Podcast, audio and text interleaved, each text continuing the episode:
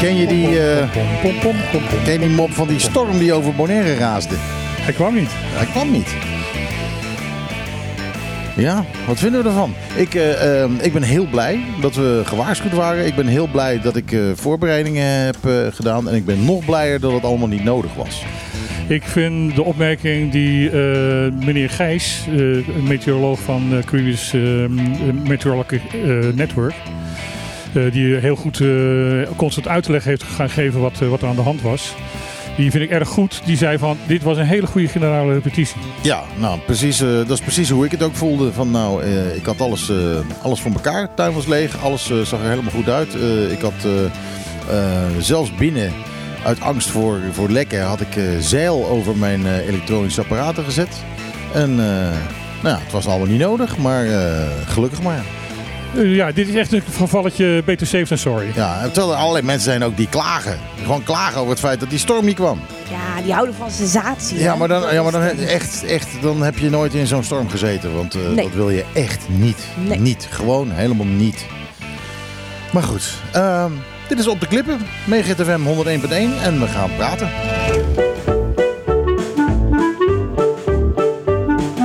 Elke zaterdag tussen 12 en 2. Michiel, Martijn, Patrick. Wat een feest. Dit is Op de Klippen. Live op je radio.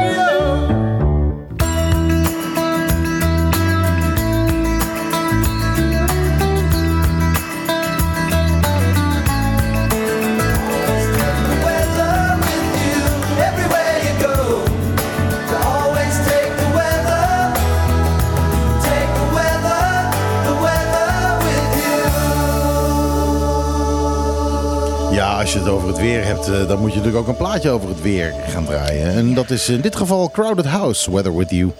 We zitten hier aan de tafel in een verder leeg Trocadero, want niemand werkt hier behalve wij. De schoonmaakster werkt. Ja. Oh ja, dat is waar. En die werkt wel dubbel zo hard. Dat is wel een aanpootster. Wij weten het, want wij zien het gebeuren. Tevens aan de tafel naast Martijn Hischimuller natuurlijk, die ook elke week aanwezig is. Niet weg te slaan is. Zelfs als hij aan de andere kant van de wereld zit. Dan moet hij nog zijn stomme meningen naar voren brengen. Ja, het internet plucht hij altijd nog in. Hebben we ook Lisanne Eikelboom. Hi. Hallo allemaal. Ja, ik ben er weer. Het was vorige week zo goed bevallen. Dachten we, doen het gewoon nog een weekje. Dat, ja, en dat ik heb een mooie vorige week, toch? Was het vorige week? Drie weken volgens mij is dat 3 weken geleden. Vorige week hadden jullie Arjen. Oh ja, is waar. Ja. Ja, maar die vergeet je zo natuurlijk. Ja. Ja, nee, die zegt zo bij. Ik heb de jurk aan gedaan die we de vorige keer bij de Bonaire Museum hebben opgepikt. Ja, de vorige keer ben ik samen met Lisanne even naar het Bonaire Museum geweest. En daar hebben ze ook een kringloop. En daar hing een heel klein jurkje. Waarvan je denkt van nou, dat is een kinderjurkje. Nou, bijna wel, maar Lisanne past erin, dus die keken naar haar. Eens even proberen, ja. Dus ze heeft hem meegenomen en nu zit ze erin. Ja, al die 50 kilo's zijn in de jurk gepropt. Zo. 50 kilo? Ja. Het ziet er niet uit alsof het gepropt is. Het zit mooi, hè? Het zit als gegoten, echt waar. Het zit als, ja. Maar ja, dit is radio, hè? Ik zit met schaamte te bedenken dat mijn gewicht al meer dan het dubbele is. Mijne ook. Maar ja, wij zijn gewoon wat groter. Ik ben ook heel petit. Wij leggen ook wat meer gewicht in de schaal. Ik heb zware botten. Dat is het vooral. Ik heb hele zware botten. Lange mannen, grote hoofden. Dat kun je ook zeggen. Nou, dat is wel waar. Ik ken geen enkele kerel met een groter hoofd dan ik. Oh. Serieus. Vroeger mijn vriendjes, die hadden natuurlijk allemaal brommers. Gaan we een keer samen rijden? En ook later op de motor. Mee op de motor. Maar er is geen helm die mij past. Heb jij geen helm die erop past? Nou, die hadden zij niet. En ik heb op een gegeven moment... ik deed de Bonaire Break. En toen stond ik in de scootershop hier zo. En toen dacht ik, nou, eens even kijken. Maar die hadden ook geen helm. Heb je dan ook met duikbrillen dat je ze helemaal op de allerverste stand moet zetten? Nee, ik heb een... je bedoelt de strap eromheen. Juist. Die moet ik inderdaad wel een beetje groot zetten. Maar... Ja, als ik een gewoon masker op doe, dat ziet er zo verschrikkelijk klein uit. Het is zo'n raar gezicht. Dat ik moet altijd de grootste hebben. Je hebt er eentje, die heet ook Jumbo. Ja. En dat is een joekel van een ding. En die zet ik op mijn neus en dat ziet er dan nog wel uit alsof het wat is. En dan heb ik ook echt het idee dat ik wel wat zie. Omdat ik anders echt enorme tunnel vision heb. Als dus ik een tip voor alle mensen met een groot hoofd. Koop de Jumbo duikbril. Ja, maar er zijn geen andere mensen met een groot hoofd. Niet zo groot als ik. Dat was mijn punt. Over het weer. We gaan natuurlijk vandaag heel veel nieuws bespreken. En laten we beginnen met het weer, toch? Of niet? Ja. Ja, dat was. Ik heb echt een beetje moeite moeten doen om de pagina vol te krijgen met nieuwtjes, wat ik normaal gesproken krijg. Omdat ja, dagenlang eigenlijk het enige nieuws wat er was, was de storm. Ja, het gaat stormen. Pas op, jongens, allemaal. Ja, de storm die geen storm wilde worden. Ja, nou ja, zoals net gezegd, ik vind dat we alleen maar heel erg gezaaid hebben. Maar het is wel een waarschuwing. Het is natuurlijk ook vooral een waarschuwing, omdat deze storm ook nog eens een keer ten zuiden van ons langs ging. Nou ja, dat is wat die meneer Gijs ook zei. Ik ben zijn voornaam even kwijt. Maar wat hij ook zei, was dat dit ook laat zien dat de paden van de orkanen zich aan het verleggen zijn. Ja, maar het is logisch natuurlijk. We hebben natuurlijk het climate change. Ik ging bijna global warming zeggen. We hebben climate change. Het wordt warmer. Het water wordt warmer. En dat betekent dat pad, dat die hurricane belt, die is zich aan het verbreden. Een paar jaar geleden al had New York een orkaan. Ja. Dat is natuurlijk ook al heel uitzonderlijk. En ja, voor ons gaat het natuurlijk ook. Wij gaan aan de beurt zijn. Het is 143 jaar geleden dat we voor het laatst een orkaan over ons, daadwerkelijk over ons hoofd hebben gehad. Ja. En dat, nou, daar hebben we, wat dat betreft, zwijnen we ook. Want daarvoor was het gemiddeld eens in de 50 jaar. Mm-hmm. Maar nu, ik ga dit nog meemaken. Ja. Het is trouwens Olaf Gijs, dat heb ik even opgezocht. Ja, en dat heeft er onder andere met de stormen gaan steeds meer naar het zuiden toe. En komen ook zuidelijker. Tot nu toe was het altijd gebruikt dat een storm, dan een orkaan, altijd afboog naar het noorden toe. En ja. Dat heeft een hele duidelijke reden. Namelijk, traditioneel hoort er rondom de Evenaar een hoogdrukgebied te liggen. En dat ligt er altijd. En de wind poest eigenlijk alles naar boven. Lucht gaat altijd van hoge druk naar lage druk. Nou, een storm is altijd lage druk, dus er gaat heel veel lucht op het moment dat er een orkaan is van de Evenaar naar die storm toe en duwt dan die zaak naar boven, naar het noorden toe. Want in het zuidelijk halfrond, als daar orkanen zijn, dan wordt ze naar het zuiden toe gedrukt. Ja, nou zal dat met dat hoge drukgebied, zal, neem ik aan, ook wel redelijk blijven. Want, want dat land is daar ook, hè? Venezuela is daar, dus dat warmt op. Ja, maar er komen steeds meer gaten in dat hoge drukgebied, wat daar hoort te liggen. Waardoor dus die druk naar boven toe, die druk naar het noorden toe, of noordelijk halfrond en druk naar zuiden toe, naar het zuidelijk halfrond, vermindert. Dus de orkanen nemen gewoon een meer... zuidelijke route. Ja, dus we gaan ze gewoon meer krijgen. Ja. En dan is juist die waarschuwing dat deze aan de zuidkant langs ons is gegaan. Half zuid, half noord. Hè? Want hij heeft zich in twee gesplitst toen die ons passeerde. Ja. Nou ja, dat is... dus Bonaire is de splitsing van een storm geweest. Nou, dat is dan ik ben niet gelovig, maar dat klinkt wel als de hand van God. Ja, je zag het ook op de radarbeelden. Wij kregen het hele zuidelijkste deeltje van het noordelijke deel kregen wij over ons heen. Dat is echt het allerlaatste randje. En de rest van de ellende zat gewoon boven zee. En iets wat de kern had moeten voorstellen, dat zat boven Venezuela.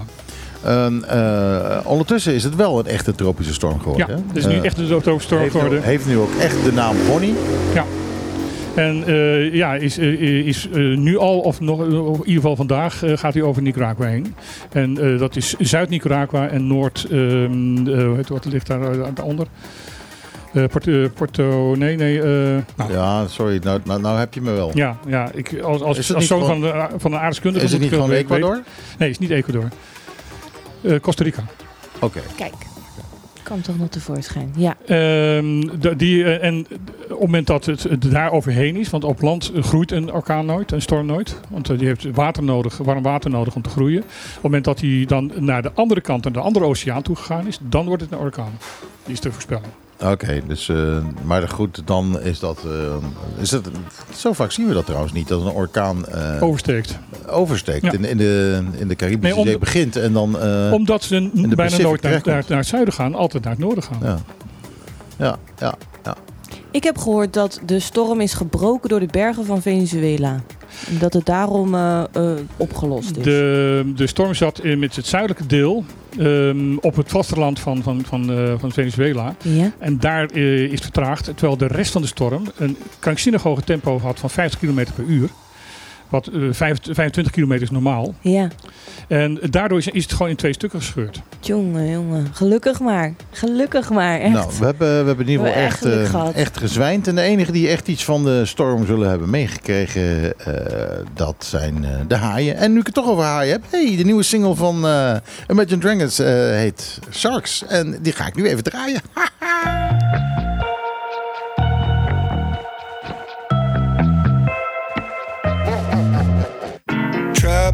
Blood is in the rocky waters. Hide away your sons and daughters. Eat you alive. Levels, better put your head on swim. I'm gonna get you from me. Blood is pumping. I'm gonna get you, take you from me. Blood is pumping. I'm gonna get you from me. Ja, de Mormonenband Imagine Dragons met Sharks. En meestal laat het me een beetje koud, maar ik vind dit wel een lekker nummer. Het is het heeft een lekker beat. Het is een beetje funky, maar toch ook weer ingehouden. Ja. Het is niet, het heet Sharks. Ik heb niet echt het gevoel erbij dat ik met haaien te maken heb, maar ja. Nee, maar het is goed gedaan. Het is echt gewoon goed gedaan. Dankjewel. Ik krijg hier een koffie aangereikt door Lisanne. Die niet alleen gewoon een extra stem in dit programma is, maar ook verschrikkelijk lekker koffie maakt. Ik voorzie jullie van vloeibaarheid. Ja, als het niks wordt met je andere carrières, dan kun je altijd nog koffie gaan maken. Kan ik altijd weer barista gaan worden. Ja. Dat heb je al. Hoor. Is ook een kunst, hè? Absoluut. Zeker. Absoluut. Kunnen ze allemaal mooie dingen mee en zo, allemaal figuurtjes. Ik heb ooit van een barista geleerd van dat je altijd eerst melk in je kop moet gooien en daar de koffie in laten lopen, omdat die anders te bitter wordt. Ja, de koffie wordt of de melk? De koffie, als je de koffie langer dan 30 seconden in de open lucht laat, dan wordt die bitter. En dat is voor espresso is dat prima. Ja. Maar voor cappuccino en café latte moet je dat dus niet hebben. Dus dan moet je eerst de melk in je kop doen en daar dus de koffie, melk over, of de koffie schenken. Overheen laten lopen. Jongens, luisteren jullie wel eventjes, want dit is echt een hele belangrijke... Ja, absoluut. Essentie van heel, koffie, heel belangrijk wereld, weet je dit. Dat je dat even mee hebt gekregen. Dus eerst de melk en dan pas de koffie. Ja, dat hebben we nou mooi geleerd. En daarmee hebben we ook weer een mooi bruggetje. Want koffie, Daisy Koffie. Ja. Daisy Koffie, ja. Ja, die wilde weten waarom geen landskind gekozen is voor Leiden van de luchthaven. Er is een nieuwe directeur van de luchthaven. Dat is iemand die lang bij de... KLM, of nee, Schiphol was het, hè? Schiphol heeft gewerkt. En op zichzelf zal dat een hele goede meneer zijn. Maar Daisy Koffie zegt van... jongen, Maarten van der Scheer heet hij trouwens. Dat zat ik even te zoeken. Vandaar dat het even wat aarzelend eruit kwam. Maar Daisy Koffie zegt van... we hebben al een Nederlander gehad als interim-directeur. En waarom is in de tijd dat die interim-directeur hier zat... niet iemand vanaf het eiland opgeleid... om die functie over te nemen? Ja, enerzijds snap ik dat ze dat zegt. Ik vind het ook wel mooi. Ik vind het legitiem dat ze zegt. Om te zeggen. Ja, maar ik heb wel wat redenen waarom het eigenlijk niet iemand zou moeten zijn van het eiland. Omdat als je een eilander hebt, die is, als hij een beetje dingen kan, is hij al heel gauw politiek geëngageerd hier. Of heeft hij in ieder geval banden met een van de lokale politieke partijen. Voor de rest is natuurlijk de gewone kennis niet echt aanwezig. Dus als je iemand hier gaat neerzetten, dan krijg je, weet ik veel, dan kom je met een...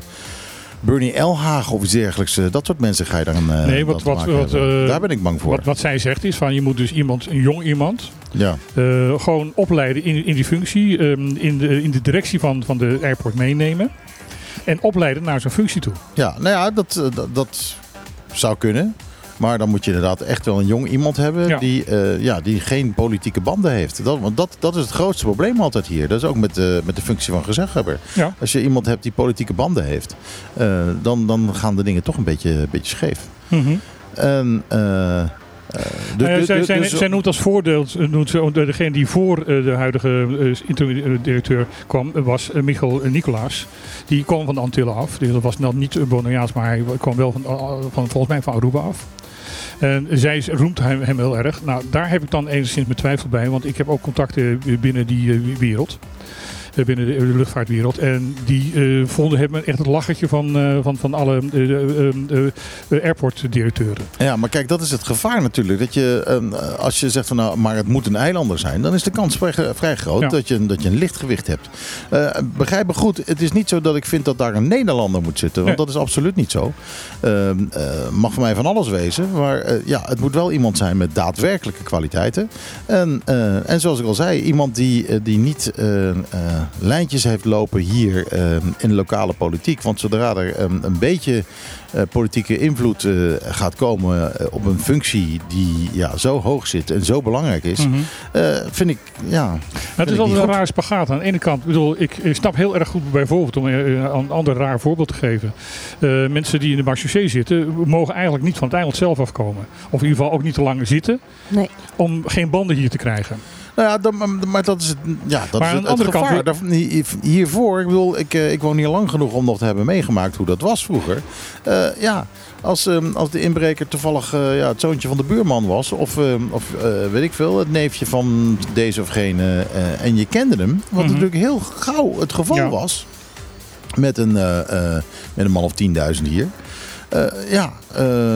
Dan... Maar dat gebeurt nog steeds hoor. Ik weet dat het nog steeds gebeurt. Maar vroeger gebeurde het nog veel meer. Dat men het gewoon een beetje liet lopen. Ik bedoel, er is ooit een auto van mij gestolen. En ik dacht even, die ben ik kwijt. En toen kreeg ik even een telefoontje van een politieagent. Yeah. Agenten in dat geval. Die zei, we hebben uw auto gevonden in de Mundi. Oké. Okay. En kom naar het politiebureau. Dan brengen we u daar naartoe. Ja. Oké, dus jij naar het politiebureau? Ik naar het politiebureau, ik ben daar naartoe gegaan. En toen hebben zij zijn met de politieauto voor mij uitgereden. Ik had ondertussen een andere auto. En inderdaad, midden in de Mundi stond dat ding ergens onder een stel bomen verstopt. En ik had zoiets van, en nu? Ja, dit is uw auto. Ik zeg, alstublieft. Maar moet die niet onderzocht worden? Zijn er geen onderzoeken naar vingerafdrukken? Nee, maar het heeft geregend. Dat is absoluut. Ik zeg van binnen die in die auto. Want ik zie dat het hele slot eruit gesloopt is. Dus ze hebben... Nee, dat hoeft allemaal niet. Ja, wordt toch een beetje handje boven het hoofd gehouden. Nou, dan is voor mij maar duidelijk dat dus degene die dit gedaan had... Eiland, hè? Dat was een bekende. Ja, ik heb het meegemaakt. Tenminste niet ik, mijn buurvrouw. Daar was ingebroken. En daar hadden ze onder andere wat iPads meegenomen en dat soort dingen. En die kregen op een gegeven moment een berichtje van Apple. Ja, je iPad is nu... daar. Noemen ze naam. Zijn iPad. Dus zij ging naar de politie. En kijk, dit is, weet ik veel, Harry Jansen zijn iPad nu. Mm-hmm. Dus Harry Jansen heeft nu mijn iPad. Waarbij zij zeiden, die kennen we wel. Dat is een beetje een boefje. Maar er is niets aan gedaan. Nee. Ze wisten gewoon hierdoor. En die gasten die zijn gewoon niet alleen, dat je zegt, stom genoeg om gewoon die iPad op die manier van zichzelf te maken. Dan moet ik toch nog even een Utrecht verhaaltje gaan vertellen. Maar, maar goed, die gast is dus... je zou denken van, die is stom genoeg om die iPad gewoon op zijn eigen naam te zetten. Mm-hmm. Maar... hij wist ook al dat kan ook zeggen, hij is arrogant genoeg omdat hij weet dat het... Omdat je gewoon toch niet gepakt wordt. Ja. Nee, je moet even een Utrechts verhaal vertellen, wat mij ooit een keer was. Tenminste, waar ik getuige van was. Man, ik weet het nog goed. Ik woonde met 3 vrienden als studenten in een huisje, arbeidershuisje in Utrecht. In een arbeiderswijkje, in de Spiekendwaarstraat. Een zijstraat van de Doolse Dijk. En een van mijn huisgenoten die had een nieuwe racefiets gekocht. En die had hem per ongeluk buiten laten staan. Dus de volgende ochtend, racefiets weg. Dus hij staat te vloeken en te schelden buiten de deur. Komt de buurman naar buiten en zegt van... Jochie, waar is dat haantje? En binnen zegt van... mijn fiets is gestolen. Ja. En die buurman zegt, wacht even. Je gaat weg, komt 5 minuten later terug met de fiets. En zegt, hij zal het nooit meer doen. Ja, het is gewoon bij een kleine gemeenschap, beschermen ze elkaar een beetje. Ja. En dat is niet alleen hier, dat is denk ik op ieder eiland, voor ieder klein dorp. Gaat dat op maar het gevolg was wel inderdaad dat wij voortaan s'avonds elke fiets gewoon buiten konden laten staan, want ze bleven staan hoor. Ja, en omdat je het op een vriendelijke manier hebt opgelost en niet de politie erbij hebt gehaald, dan haal je toch een vertrouwen. We moesten wel wat dozen in huizen nemen, want dan kwam de van, hey, kijk even wat doosjes bij jou kwijt. Ja. En dan had ze iets van, oké. En dan 5 minuten later was er een politieinval bij hem. Ja.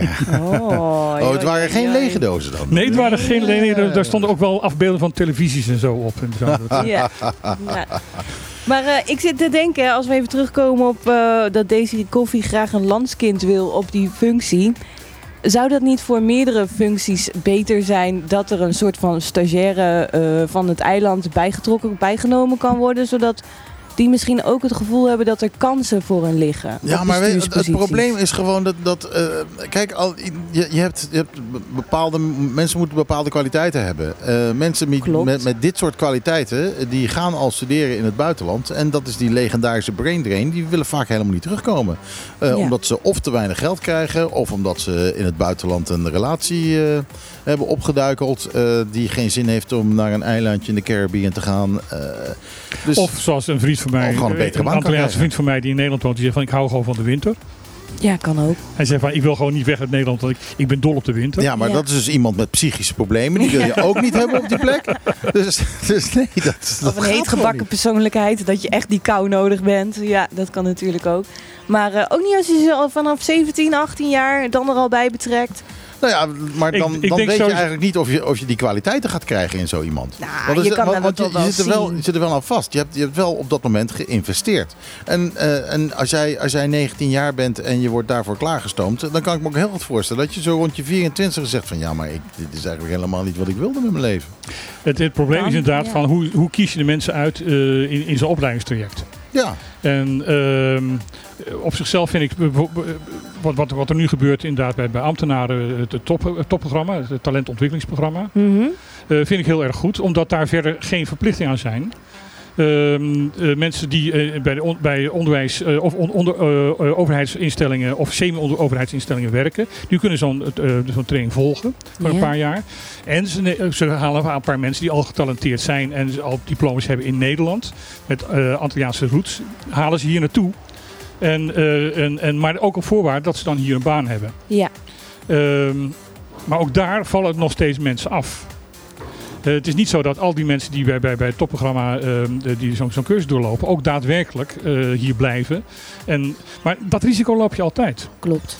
Ja. Kijk, het is natuurlijk ook altijd al zo geweest dat als je in een bepaalde familie geboren was, dan had je meer kans op dit soort baantjes. Puur om maar je zal in zo'n familie zitten en bijvoorbeeld de directeur van een familiebedrijf en iedereen verwacht dat jij in dat familiebedrijf en jij weet van jezelf dat je overal in de wereld wel zit, behalve in dat bedrijf. Nou, zo is Julio Abraham, de broer van Clark, is een goede vriend van mij, die ken ik al 30 jaar. En die woont en werkt nu op Curaçao. En die zou eigenlijk liever op Bonaire zitten. Maar hij zegt, op Bonaire word ik dat politiek hoekje ingedrukt. Ja. En dat wil ik gewoon niet. Ja. En om die reden is hij gewoon weggebleven van zijn eiland. Terwijl hij echt zelf, het is een topgast. En hij had heel graag wel hier gezeten. Maar niet de politiek in. Maar hij zegt, ik ben een Kennedy. Ik ben een Bonaireaanse Kennedy. Als ik kom, dan word ik alleen maar op politiek aangekeken. Ook al heb ik er niks mee te maken, wil ik er niks mee te maken hebben. Hij voelt zich gewoon enorm die hoek ingedrukt. Ja. En dat wil hij niet. Dat geeft hem enorm ongemakkelijk gevoel. Ja, beklemmend. Ja, goed, dat is het woord dat ik zocht. Beklemmend. Ja. Ja. Wat ik nog even van deze koffie eventjes nog wil vermelden is van dat zij Maarten van der Scheer een jongeman van 42 noemt. Nou ja, ik moet eerlijk zeggen, heb je foto's van die jongen gezien? Nee. Hij ziet eruit alsof hij... Nou, 42 zou ik hem niet geven. Eerder inderdaad een jaar of 32. Maar ja, 42, dan ben je altijd bijna ben je middle-aged. Ja, ik wou zeggen, dan ben ik een jongeman van 66. Dat ben je eigenlijk. Nou, we worden allemaal ouder, hè. Dus ja, als je 42 bent, ben je hopelijk nog niet op de helft. Nee, absoluut niet. Ik ga een plaatje draaien, want onze gast is aangekomen. En die moeten we natuurlijk even verwelkomen. Maar dat doen we in het volgende segmentje. Dit is... Oh, dan moet ik echt mijn bril opzetten, want dit is een heel lang verhaal. Het zijn Gabri Ponte, maar dan met Lumix. En Daddy DJ doet ook mee. De plaat heet We Could Be Together en hij klinkt zo.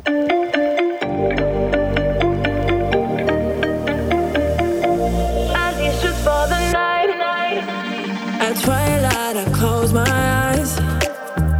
At midnight they open wide. You're not there on this show. Your body goes to mine. I want you all the time. We could be together. Oh, dat was hem alweer. Hij is gejat, hè? Hoor je het? Hij is gejat van de Gebroeders Co. Ik weet te weinig van muziek af om dat te weten. De Gebroeders Co die hadden een liedje, dat was weer vanwege Boot en Anna. Hadden ze alle idioten die zingen over boten. En dat is precies wat het melodietje wat ze hier gebruiken. Maar goed, dat is dan alleen Nederlands. Dus misschien dat ze dit dan leuk internationaal kunnen trekken. Mm-hmm. En er toch nog een hitje mee krijgen. Maar ik denk wel dat de Gebroeders Co een puntje op de mix gaan vragen. En zeggen, jongens, wij hebben wel een paar regeltjes hiervan geschreven. Dus vandaar. Maar, hoor je dat trouwens de ritme, want het bedje precies hetzelfde is? Ja, je bedoelt, er zit een beat in. Precies hetzelfde tempo. Nee, dat ben ik niet met je eens. Oké. Ik ga niet meer in die discussie over muziek. Ja. Dat verlies ik. Wie is die mevrouw die er eigenlijk aan het einde van de tafel zit, Martijn? Ja, er zit een mevrouw aan het eind van de tafel. Dat is Julianka Clarenda. Van de stichting Echo. Hoi. En wel meer hoor. Haar familie is ook eigenaar van Posada Paramira. En daar zie je haar moeder vaak. En in haar vrije tijd loopt Julianka daar ook rond, toch? Ja. Jongen, en de microfoon die staat helemaal niet open. Zeg nog eens wat. Goedemiddag iedereen. Daar ben je. Daar is ze. Ik had de verkeerde microfoon openstaan. Ja. Dat kan gebeuren. We hebben hier ook zoveel microfoons. 5 stuks. Martijn, waarom zit Julianka hier? Omdat ik al 1,5-2 weken geleden opeens het idee had van over de hele discussie met Bolivia. De plantage Bolivia. Dat daar een hele discussie over gaande is. Over de kosten van de natuurbeheer daar. Breemhaar heeft gezegd van ja, we moeten daar huizen verkopen. En huizen bouwen en verkopen. Want met dat geld gaan wij de natuur beheren. Want dat kost zoveel geld. Dat kan de overheid in zijn eentje niet betalen. Hugo de Jonge, de minister, heeft in feite hetzelfde gezegd. Van ja, nee, dat kunnen we allemaal niet zelf opbrengen. Dat moet ook particulier aan meehelpen. Dus dat zou een goede reden zijn om daar toch wel huizen neer te zetten. En ik dacht bij mezelf van jongens, is dat nou werkelijk zo? Dus daar ben je even op onderzoek gegaan. En er is één iemand hier op het eiland. En die zit naast ons nu. Ja. Die ervaring heeft met natuurbeheer en het weer herstellen van natuur. Namelijk de stichting Echo, die doet dat. Die zijn er al jaren mee bezig. Die zijn er al jaren mee bezig met herbeplantingsprojecten en al dat soort zaken. Met het idee om een beetje weer de bomen terug te brengen waar de parkieten en de lora's gewend zijn in te leven. Ja. Dus de stichting Behoud Bolivia, die zegt van nou, je hoeft in feite alleen maar een hek omheen te zetten. En zorg dat de grazers daar weggaan en het herstelt zich vanzelf. Dus wie heeft gelijk, Julianka? Nou, ik denk er zijn verschillende meningen. Feiten ook daarbij zetten zou heel goed zijn, want... we moeten van alles doen om het natuur te herstellen. Ik denk, we moeten wel beginnen om het te beheren. En natuurlijk heeft Stichting Echo, zoals je al dat vertelt, herbebossing gedaan in de afgelopen jaren. En dat is meer herstel. Maar we zien dat als je het niet beheert, dan is het werk alleen meer. En dan kost het dan inderdaad duurder. Iedereen die kan Bolivia nog bezoeken, al is het een privéterrein. En dan zie je wel hoe de situatie daar nu is. Het is niet alleen maar kaal. Natuurlijk hebben grazers daar gelopen. Dus je moet een stukje herstel doen. Maar ik denk de grootste... discussie is nu rondom het beheren van wat er daar al staat. En als je wil bebouwen, ja, natuurlijk gaat er nog meer weg om dat te kunnen bebouwen. En dat zou je willen met de rendering daarvan zou je willen herstellen. Natuurlijk zal dat gaan kosten. Dus ik denk, bebouwen in de stukjes in plaats van herstel. Is er een mogelijkheid, is een opinie daarover, maar... Waar we nu de hele ontwikkeling zien is ook het stukje dat nog heeft overleefd. Niet alleen door grazers hoor, maar ook het wind en het zout dat je daar hebt. Mm-hmm. En dus er zijn stukjes ook dat je niet kan herstellen. En dat moeten we ook gewoon erover eens zijn. Van ja, die stukjes, al brengen zoveel water en plantjes daar naartoe, gaat het niet groeien. Nee. Ja, maar bedoel je daarmee van daar zou je dan eventueel wel een huis kunnen neerzetten? Ik denk dat moet je zeker onderzoeken. Want als er heel veel zout is, dat er niet eens plantjes groeien, kan het ook zijn. Wil je daar wel leven? Ja, wil je daar je huis van neerzetten? Sowieso vragen we dat wel een beetje af. Nou ja, ik ben ervaringsdeskundige, want ik heb aan het lak gewoond, naast foodies.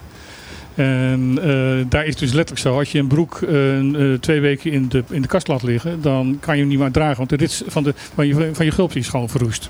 Oei, ja, dat wil je niet. En dan krijg je ook allemaal afdrukken als je die broek aan hebt, ja, zeg maar. Ja, van de spijkers die verroest zijn. Ja. En wij hadden muggengaas hadden we aan de voorkant, de kopste kant van het huis, dus dat stond echt recht op de wind. Ja. Op zichzelf heel, heel fijn.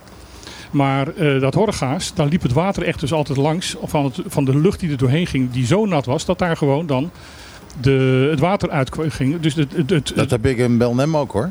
Dat was echt altijd drijfnat. Plus dat er zaten nogal grote ruiten in. Die moesten we 2 keer per week die schoonspuiten. Want dan was het gewoon matglas door al het zout wat er tegenaan gekwakt was. Ja, het is wel heftig. Maar Julianka, je hebt het over beheer hè? Van die gebieden. Ik wil even terug naar dat idee toe. Wat is beheer van zo'n stuk gebied? Wat moet je daarvoor doen? Is dat echt heel duur? Zijn er allerlei dingen die je moet doen? Is het arbeidsintensief? Ja, dat is zeker. Het is zeker arbeidsintensief. Wij als Stichting Echo hebben bijvoorbeeld herbebossing gedaan met heel veel help van vrijwilligers. Maar dat kan je niet helemaal doen. En sowieso op zo'n privéterrein, als NGO krijg je vrijwilligers. Ja. Maar dan moet je de kosten ook dragen van de mensen die daar gaan werken. Beheren begin inderdaad, omdat we grazers hebben met een exclusion area te maken, een hek te maken, zodat die buiten kunnen blijven. Dat is niet goedkoop op het eiland om een hek op te bouwen. 1 hectare zit je al bijna rond de $5.000 om goed hek te krijgen. Ja, maar als het hek er eenmaal staat. Ja, maar als het hek eenmaal staat in deze gebied weer met het zout, zou je dat moeten. Plus de geitenboeren die vinden dat hun geiten daar wel moeten kunnen grazen. Ja, dus je krijgt zeker problemen met het hek. Maar je zou het ook om tenminste 5 jaar weer opnieuw moeten zetten. Want dat gaat ook roesten. Ja. Naast een hek opzetten, beheren is in principe de grote bomen of alles wat je kan van de natuur laten staan hoe het daar staat. En dat kost in principe niet zoveel geld. Je zou het wel met hulp van rangers, weet je, zou je wel activiteiten kunnen maken. En dat betekent dus niet platleggen, maar gewoon de struiken knippen, zodat je er tussen kunt, weet je. En dat is allemaal nog goedkoop. Het grootste kostenpost is in principe de hek ombouwen om dat te kunnen beheren. En alles wat er staat is goedkoper dan herstel. Ja. Wauw.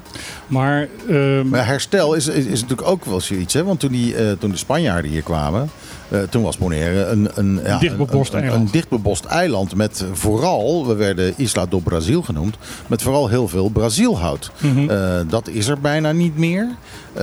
Zou je dan in zo'n geval als dit zeggen van oké, we gaan weer nieuwe Brazielbomen planten? Of hebben ze iets van je zou het moeten laten gaan zoals het nu is? Want dat is eigenlijk min of meer wat jullie met de herbebossing hebben gedaan. Jullie hebben er gewoon een hek omheen gezet, de gras is eruit. En je bent eigenlijk een beetje gaan kijken wat er gebeurde, toch? We hebben verschillende manieren uitgeprobeerd. We hebben dus inderdaad zo gedaan dan we halen alleen de grazers en we zien wat er dan gebeurt. Je krijgt heel veel natuurlijke regeneratie van de plantjes. Die komen zelf op door alle vogels die eten. Er zaten zelfs planten bij waarvan we dachten dat we ze kwijt waren, hè? Heb ik me laten vertellen. Is dat waar? Ja, klopt. Want er zijn verschillende soorten dus, in de periode dus ook ontdekt. Dat we dachten, oké, er zitten helemaal niet meer van deze soort op het eiland. Maar gewoon op zoek naar die zaadjes komen we wel elke keer nieuwe soorten door. En dat wordt nog op het eiland gedaan, weet je. Ja. Dat ze op zoek zijn. Wij als Echo deden echt de bomen. Maar je krijgt ook struiken dat we dachten van, oh, dit is helemaal uitgestorven op het eiland. Ja, maar terwijl je niet intensief zoekt, krijg je ze niet. Dat hebben we allemaal nu eigenlijk op het eiland. En het wordt gekweekt niet alleen door Echo, maar ook door andere stichtingen op het eiland. Dus je hebt verschillende soorten en het zou mooi zijn gewoon om biodiversiteit te herstellen. En dat betekent inderdaad, als je weet dat in Bolivia Brasilia heeft gestaan en dat staat niet meer. Je weet ook welke soorten het meest kwetsbare zijn. Niet alleen door zout, maar door de grazers die nu nog daar lopen. Die zou je wel terug willen uitplanten. En daar komt het kost. Want een plantjes, weet je, je kan ze in greenhouse kweken en dan uitplanten. Die moet je ook een nazorg geven, want anders heb je geen resultaat. Maar er zijn verschillende manieren ook om dit te doen. Je kan het met zaadjes doen, dan is het alleen maar goedkoper. Moet je wel kijken wat weer opkomt. Daar moet je wel de ruimte voor hebben. En als je heel veel ruimte gaat innemen met bebouwen van juist deze perfecte, hoe zeg je, vruchtbare grond. Ja, dan gaat je het wel kosten om, ik weet niet wat de plannen zijn, maar bijvoorbeeld op klips gaat het niet zo snel lukken met herplanten van een boompje. Nee. Kan je wel zaadjes inzetten. En andere experts zouden zeggen, ja, een beetje diabas erop en dan heb je ook een plantje. Maar dan heb je meer natuurlijke destructies later, als je dat diabas ook daar in die area hebt. Ja, als dat blijft liggen. De mensen van Breemhaar zeggen van het is een puinhoop in Bolivia. Het is een kale zooi en het is niks. En dat moet helemaal weer teruggebracht worden. Er is nou helemaal niks, want er is helemaal al kaal gegraasd en het is verwaarloosd. Wij gaan dat weer helemaal herstellen. Wat is er volgens jou waar van het feit van dat er inderdaad één grote kale boel is en dat er helemaal niks is. En dat wat er nu is eigenlijk niks voorstelt? Nou, ik denk als je naar onze natuur kijkt, over het hele eiland. Je hebt het meeste groene bomen, ook zelf niet in onze nationale park. Je hebt zeker weten de middle terrace, laten we zeggen Cerro Largo, tot ongeveer Fontein. En die trekt door. Dat is een andere soort bos, een vollere bos, volwassenere bos dan wat je hebt in Bolivia, dat zeker. Maar je hebt in Bolivia ook verschillende terrassen. Laten we daarover praten. Je hebt een terras dus heel dicht bij de zee. Dat is inderdaad kaal. Het is hetzelfde als je... Dat zal altijd kaal blijven. Ja. Maar je hebt een boventerras. Midden Bolivia zou ik het zelf noemen. Een beetje tussen Traimontana en het zeekust. Daar heb je wel nog grote wayaka. Ik heb ze zelf bezoekt. Echt volwassen van wayaka van meer dan 700 jaar, zou de expert zeggen. En dat is niet iets dat je zomaar tegenkomt op dit eiland. Als je 700 jaar oud is, dan groeit dat niet even. Nee. Ja. Nee, dat zet je ook niet even. Dus je zet niet even een boom van 700 jaar op Bolivia. Dus die moeten echt bewaard blijven. Ja, dat zeker. Er zijn verschillende mensen die... Ouderen die het gebied ook kennen, die deze dingen kunnen aanwijzen. Je hebt experts ook op het eiland. Echo heeft zelf daar in de buurt vaker dus zaadjes gehaald om bomen uit te planten. Je hebt grotere dam waar je lekkere bijvoorbeeld takkie, dat is een inheemse vrucht. Heb je nog een volwassen boom daarvan dat de meeste lokalen nog nooit hadden geproefd. Weet je, dus die dingen moeten wel... hopelijk toegankelijk blijven, maar ook gewoon blijven in die gebied. En ik denk het grootste probleem is als je gaat bebouwen en dan zit later zo'n boom, zo'n oude boom, een iconische boom van het eiland, dan zit het wel in het achtertuin van iemand en dat willen we niet hebben. Nee. Met andere woorden, als ik jou een beetje proef, jouw mening proef, is van het beheer van Bolivia en het behoud van Bolivia kan alleen gedaan worden door mensen die heel goed op de hoogte zijn van de lokale situatie. Heb jij de indruk dat die kennis bij de mensen die voor Breemhaar werken en daar plannen van maken, dat die kennis daar aanwezig is? Nou weet je, ik heb de laatste plannen niet goed doorgenomen. Maar ik denk met het gaan van de jaren, dan ontdekken ze meer van weet je wat gewoon hier op het eiland zit. En ik denk heel veel bureaus, die nemen wel statistieken. En die nemen wel bijvoorbeeld gewoon van de GIS, van de Google, weet je. Mm-hmm. Een soort van een overzicht. Maar dat ken je niet zo goed totdat je met de mensen uit Traimontana ook die buurt doorloopt en echt deze dingen met je ogen ook ziet. Weet je, je kan wel met Google Earth heel veel zien. Maar je kent er niet even een 700 jaar oude boom aan op Google.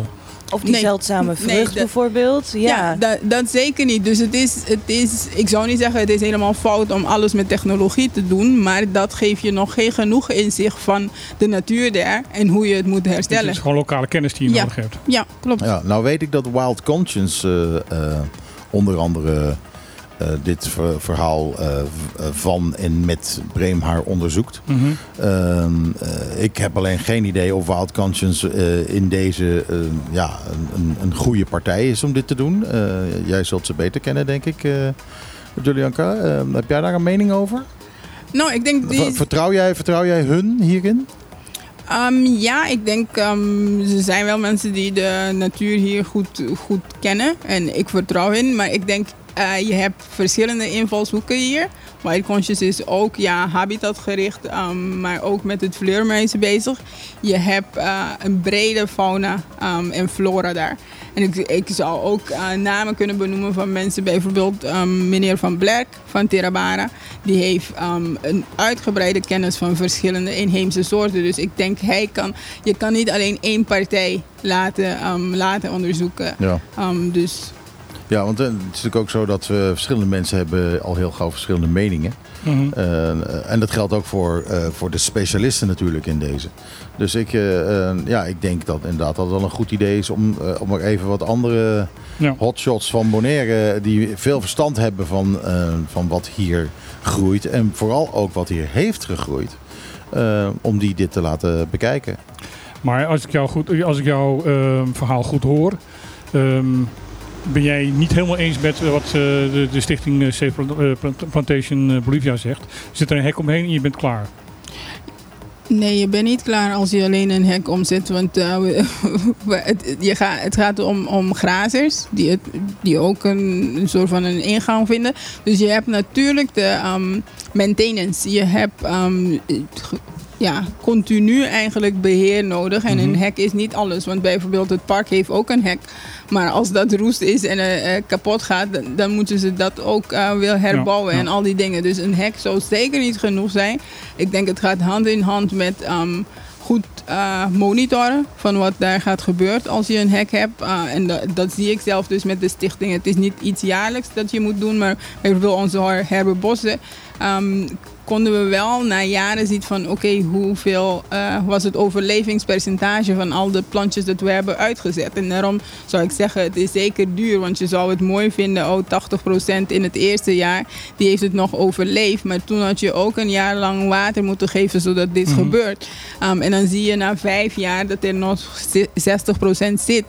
40% van je geld is inderdaad dus ook weg met al dat. Dus ik begrijp het punt van het is duur. Maar het is niet te begrijpen dat je het alleen kan financieren door te bebouwen. En hoe ga je bebouwen als je dat dus inderdaad met natuur in zicht doet? Zou mooi zijn, maar op een plekje dat je zoveel hebt en geen idee van die soorten heeft, dan gaat het heel snel fout. Ja, ik kan me voorstellen dat die plannen van Breemhaar niet echt gebouwd zijn op het behoud en beheer van Bolivia. Klopt dat?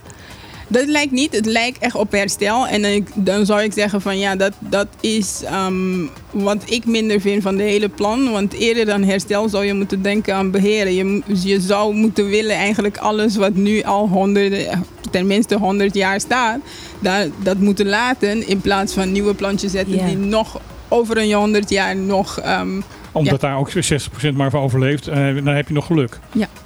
Dus eigenlijk zou de enige bebouwing daar moeten plaatsvinden is een huis voor de beheerder van Bolivia.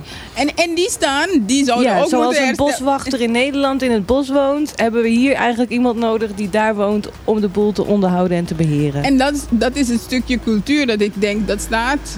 Dat moet inderdaad hersteld hebben. Ja. Je hebt verschillende van die Casa di Vito, dus die beheerdershuis staan. En die zijn in principe monumenten, want het was eerder een plantage. Oké, ga je daar nu niet oosten, maar gewoon beheren en herstel, dan moet je nog die gedeeltes hebben. Je hebt een brede biodiverse fauna en flora daar. Dus alles wat je gaat bebouwen kan je ook niet eerder testen van oké, wat gaat dat ook betekenen voor de hele flora en fauna. En al die onderzoeken moeten wel gedaan worden eerder dan zeggen van ja, ik moet het geld hebben en ik wil bouwen. Wat voor onderzoeken zijn er gedaan? Weet jij dat, Martijn? Er zijn van verschillende bureaus vanuit Bremerhaven zijn er onderzoeken gedaan.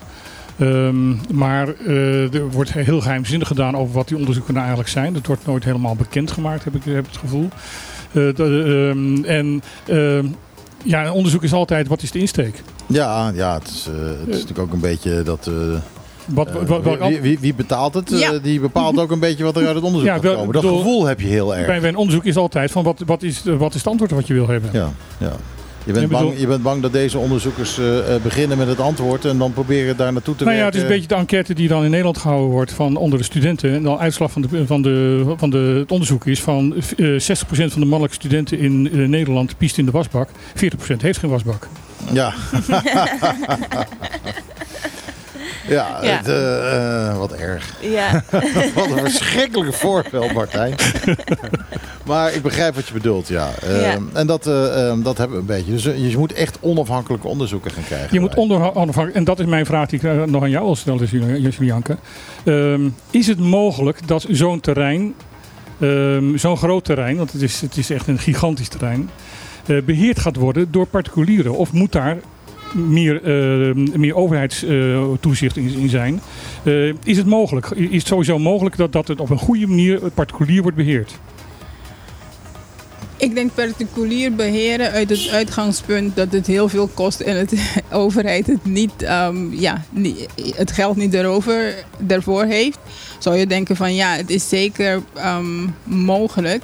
Maar je hebt in bredere zin altijd de overheid nodig. En ik denk het gaat niet alleen om het geld, maar het... initiatief om daaraan te werken, weet je. Is het nu particulier en het zit daar en het is hun tuin, dus we bemoeien niet daarmee, dan gaat het zeker op een andere manier beheerd worden. Ja, dan dat gaat fout. Ja, dus je hebt ook toezicht nodig en de bijbehorende handhaving, zoals we dat altijd, en echt elke week. Elke uitzending hebben we dat. Toezicht en handhaving, dat is wat je nodig hebt. Maar... ik heb toen minister De Jong hier was, heb ik hem tijdens de persconferentie een vraag gesteld van is in het geval van Bolivia de overheid bereid om eventueel in ieder geval een deel van Bolivia terug te kopen? En daar kreeg ik een uitermate lang antwoord op die voornamelijk probeerde te verdoezelen dat het antwoord daarop nee is.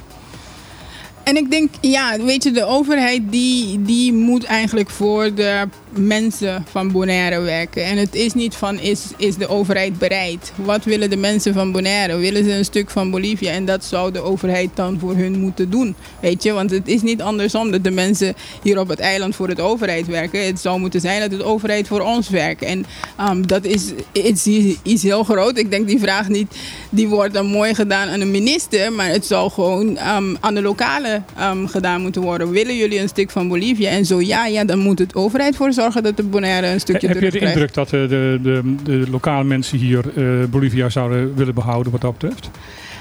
Ik denk omdat het nu meer in het kern van Bolivia dus ook heel meer publiek is. Beseffen mensen, weet je, wat daar allemaal zit. Eerder wisten ze niet van alle wayaka-bomen, grote wayaka-bomen of andere dingen. Natuurlijk is het niet een high spot op Bonaire. Heel veel mensen bezoeken dat niet. Maar met een business plan ervoor, natuurlijk krijg je ook meer oog ervoor. En ik hoor dus echt in het bevolking wel... interesse in Bolivia, wat daar allemaal zit en hoe het verder wordt developed in de in de komende jaren. Dus ik denk er zit zeker een interesse in hun. Want anders hadden ze niet de vragen of de concern van wat gaat daar allemaal gebeuren. Maar zie jij een mogelijkheid, eventueel een toekomst voor een constructie zoals dat is gebeurd met Klein Bonaire? Dat dus echt, daar is indertijd is gewoon geld opgehaald bij de bevolking en ook bij de toeristen trouwens. En uiteindelijk afgetopt door koning Willem-Alexander, die toen nog prins was. Om uiteindelijk Klein Bonaire op te kopen. En daarmee te garanderen dat het nooit zou worden ontwikkeld. Denk je dat dit zou kunnen hiervoor? Denk je dat het goed zou zijn voor Bolivia als zoiets zou gebeuren? Ja, het zal goed zijn, maar Klein Bonaire is een andere het is verhaal. Heel anders. Je krijgt ook kijk, Klein Bonaire heeft natuurlijk al die toeristen die willen allemaal daar duiken en dergelijke. Die willen graag dat het zo blijft en dergelijke. Dat heb je bij Bolivia niet. Dus je kunt waarschijnlijk de toeristen wat minder goed inzetten hiervoor. Nou, dus dit zal meer, niet. Denk ik, vanuit het eiland moeten komen inderdaad. En dan is de vraag of er een draagvlak is om dat te doen. Ja, en ik denk, Klein Bonaire is een highspot op zichzelf, gewoon met de zee.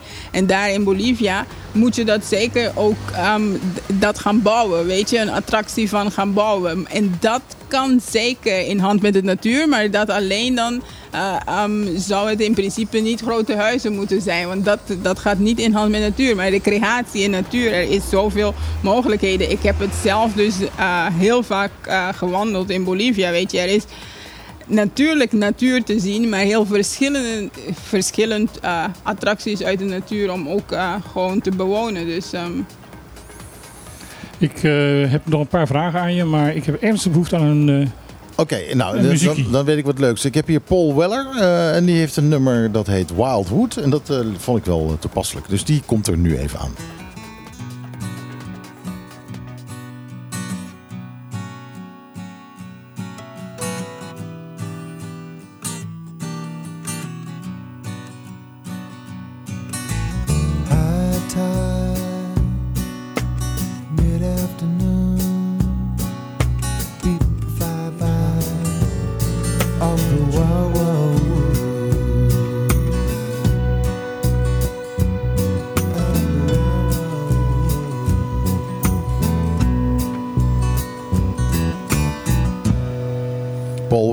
Wildwood.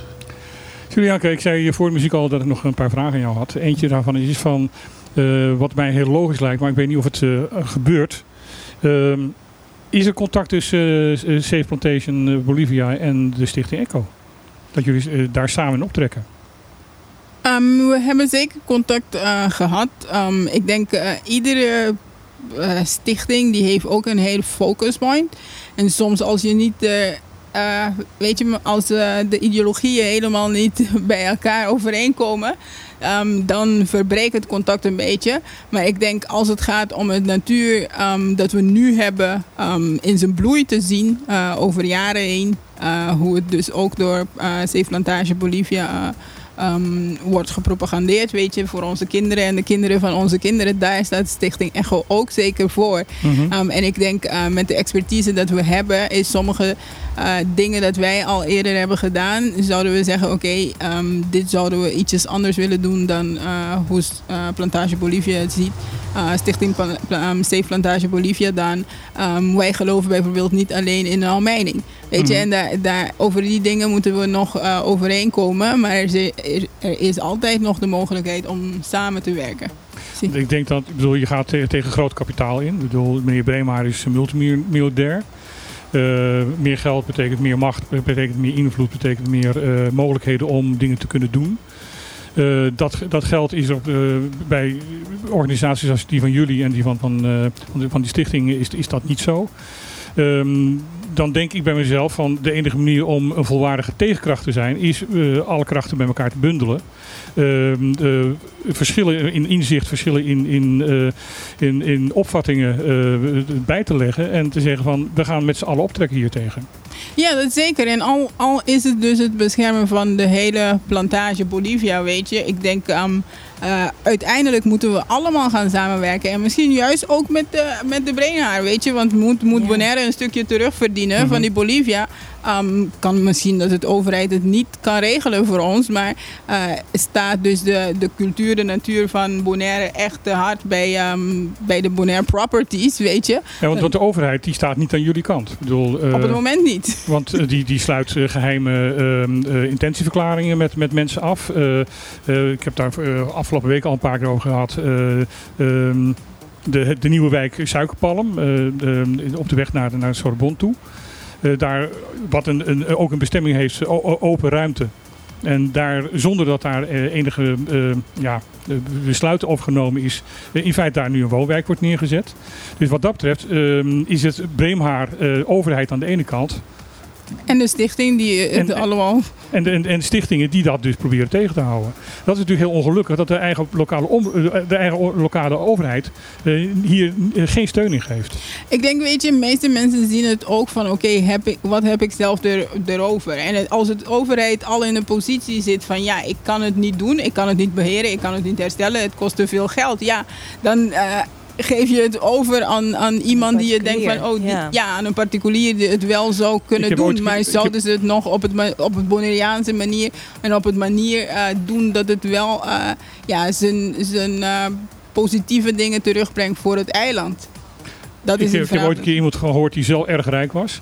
Die zei van, geld is nooit het probleem. Het probleem is altijd, waar is het? Dat klopt. En nu ligt het niet bij de overheid en je zou zeggen van overheid zou zeker de stichtingen allemaal die ook een steuntje bijdragen aan herstellen van alles wat Bonaire is, bij hun kant moeten zitten.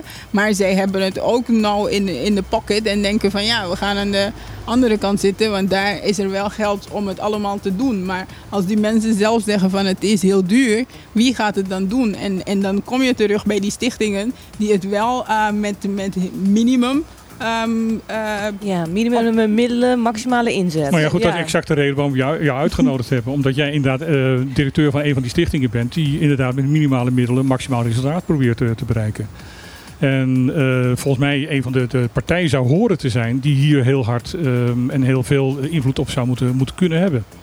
Ja, weet je, als stichting dus, ik zeg inderdaad, wij hebben als flagship species, weet je, belangrijke soort, voor ons is het Lora. En in deze gebied van Bolivia, weet je, is ook een plek waar de Lora's hebben, vroeger zeker hebben genest. Dat hebben we eerder vaker dus gemonitord en het is een plek waar ze broeden. Jammer genoeg is het niet een plek waar ze dagelijks dus met grote groepen slapen. Maar dat krijg je zeker niet als je heel veel huizen gaat bouwen. Dan weet je zeker dat ze er niet komen. Ja, dat zeker niet. Weet je, met alle lichten en als de bomen die nu daar staan...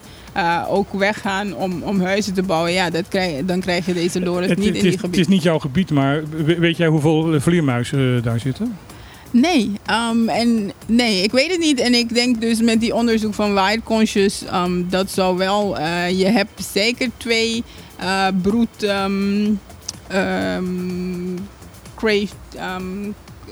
grotten. Daar. Dus dat zou zeker Wild Conscious en de Vleermuizenstichting meer van moeten weten. Zie. Want ik heb iets met vleermuizen wat dat betreft. Want ik heb ooit een keer in mijn eigen wijk door middel van vleermuizen voor elkaar gekregen dat er geen groot evenemententerrein kwam. Dus lang leven de vleermuizen. Ja. Zeldzame vleermuizen worden goed beschermd. Heel goed. Ja. Vleermuizen genoeg natuurlijk in dat gebied. Er zijn heel veel grotten. En vleermuizen zijn ook bijzonder interessant. Het is nog niet zo heel erg lang geleden dat we hebben ontdekt dat de vleermuizen ook heen en weer vliegen tussen Venezuela en de andere 2 eilanden. Daar heb ik een belangrijke rol in gespeeld. Daar heb jij een belangrijke rol in gespeeld. Dat wist ik dan weer niet. Maar, in zoverre van dat op een gegeven moment, toen we nog in België woonden, een vleermuis dood bij ons op de veranda lag. En wij dus de verantwoordelijke stichting daarvoor belden. Ik weet niet meer wie dat was. En die bleek geringd te zijn.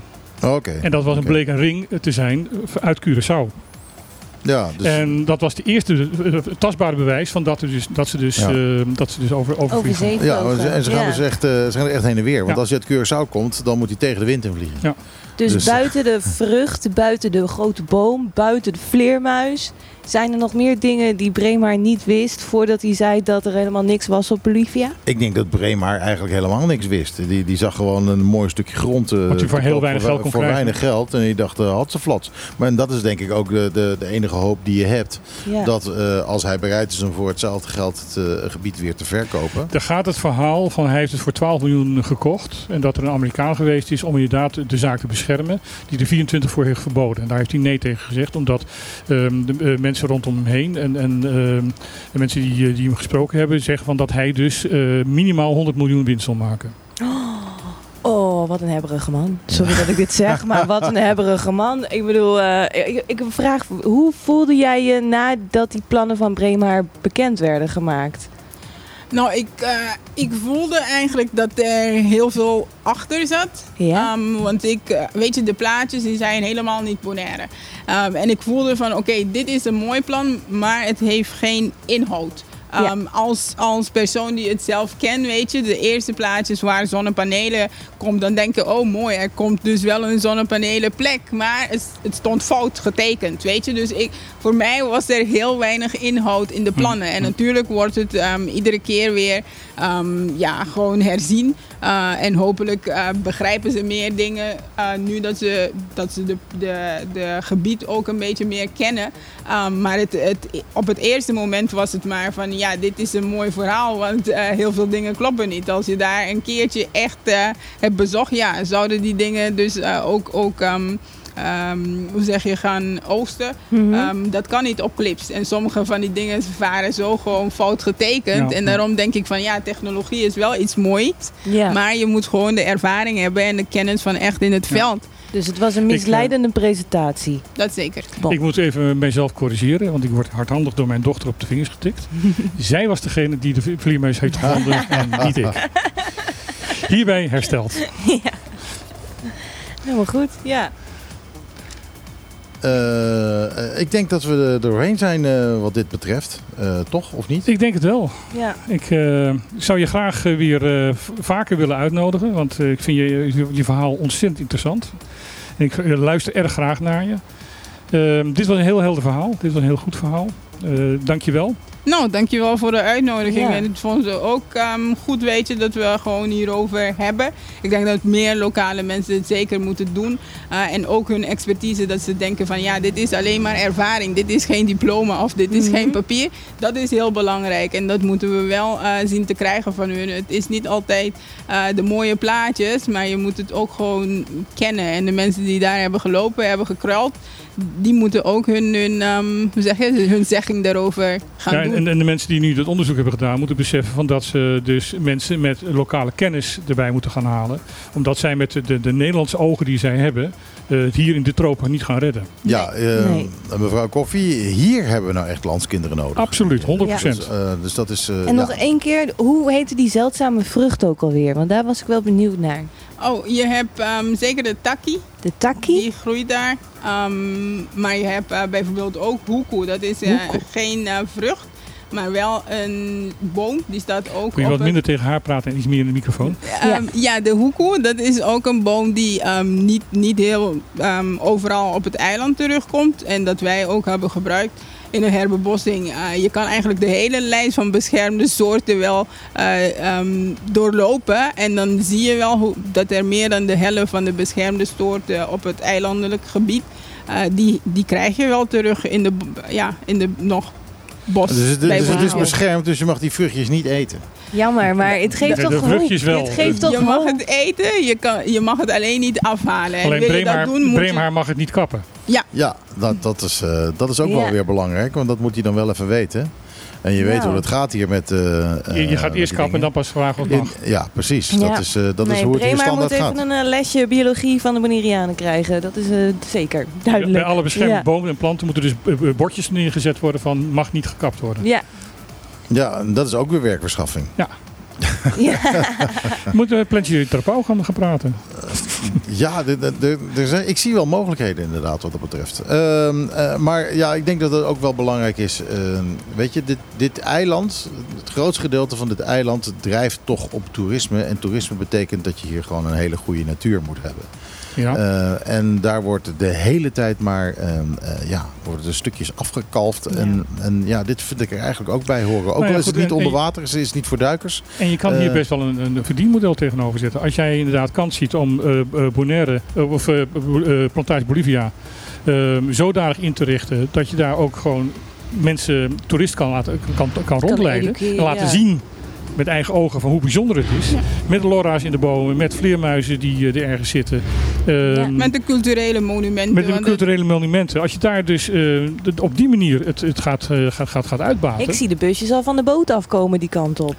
Ja, dat moet je ook weer uitkijken. Aan de andere kant, de busjes van de boot afkomen, die vragen ook allemaal where's the mall? Die willen allemaal het winkelcentrum. En daar moet je ook weer mee uitkijken, want dan moet je dus ook weer enigszins in de hand houden, want anders gaat dat weer uit de hand lopen. Klopt. En dan ligt overal langs de route ligt afval van mensen die dat allemaal uit de auto gegooid hebben. Ja. Dus daar moet je ook mee oppassen. Maar ik denk dat als je het op die manier doet en dan inderdaad die rotterm waar ze het gebruiken, Blue Destination in je hoofd houdt. En dan is het hier niet alleen maar als een marketing tool, maar als een daadwerkelijk doel wat je met dit eiland wil bereiken. Dat er dus, als je een beetje gaat omdenken, dat daar best een verdienmodel tegenover te zetten is. Ja. Langdurig. En dat mag ook privé zijn, maar dan, het verdienmodel dat nu bestaat is niet het beste voor de natuur. Dat moeten we gewoon, denk ik, dat is eigenlijk de conclusie voor mij. Dat staat als een paal boven water. Ja. Julianka, hartstikke bedankt dat je er was. Ik wil je eigenlijk graag wel weer gauw een keer terug hebben om over Echo te praten. Wat jullie allemaal gedaan hebben en wat jullie nu voor plannen hebben allemaal. Maar dat is voor een andere keer. Voor nu heb ik weer een toepasselijk plaatje. En daarna gaan wij weer wat nieuws bespreken. Dankjewel voor je tijd. En hopelijk tot gauw. Ja, tot ziens. Dit zijn de Counting Crows.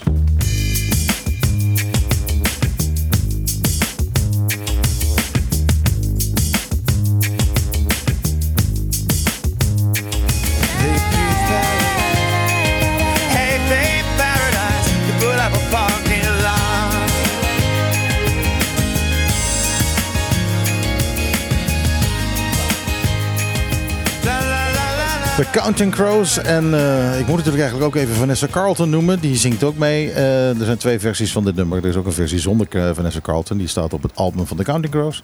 En de extra track is de versie waar Vanessa Carlton mee zingt. Ondertussen, terwijl de muziek liep, kwam hier ter sprake dat er een kledingswap is, de 7e. Ja, want Julianka is dus ook van de, hoe heet het ook weer, Posada Paramira. Een van de beste restaurants van het eiland. En daar is aanstaande donderdag, 7 juli is het donderdag, dan is daar een kledingswap van 5 tot 8 uur. En wat is een kledingswap? Nou, dan ga je even door je kast en dan kijk je wat trek ik allemaal niet meer aan, wat pas ik niet meer, waarvoor ben ik te dik geworden of waarvoor ben ik te dun geworden. En dat stop je in de tas, die neem je mee, echt... Een hele hoop, hopelijk. Jullie zijn voornamelijk op zoek naar dameskleding, hè? Ja, gewoon niet op mannen. Kinderen zijn ook... Kinderkleding mag ook. Ja, dus, en dan gaan we $5 betalen. Maar dan krijg je nog een welkomstdrankje en wat te eten voor. Dus dat staat al. En de rest is allemaal gratis. Dan krijg je je bonnen... En dan kun je zelf ook gaan winkelen. En dan ga je, winkelen. Er gaat swappen. Er is geen geld bij gemoeid. Dit is swappen. Ja, het is alleen ruilen. $5 die je betaalt voor je... $5 voor je drankje en je snacks. Ja. En er zal natuurlijk ook wel heel veel geroddeld worden. Al die dames bij elkaar. Nou, die gaan niet alleen swappen, hoor. Roddelen kan ook positief hebben. Ik zeg toch niet dat het negatief is? Nee. Dat zeg ik toch niet? Nieuwtjes uitwisselen. Ja, precies. Nieuwtjes uitwisselen. Heet het zo tegenwoordig. Even elkaar op de hoogte stellen. Even met elkaar praten. Dat is wat we toch hier ook doen aan deze tafel. Ja. Heb je dat gehoord van Daisy Coffee? Ja. Dat soort dingen. Weet je dat? Ja. Ik stond met haar op het toilet en toen ging het... nee. Zover zullen we niet gaan. Nee, laten we verder niet vertellen maar wat Daisy Coffee op het toilet doet. Donderdag 5 uur bij de Posada Paramira. Ja. Donderdag 5 uur Posada Paramira in Rincon. Mm-hmm. Een kledingswap. Dat hebben we dat tenminste ook even gezegd. Ja, te gek. Martijn, op het nieuwslijstje.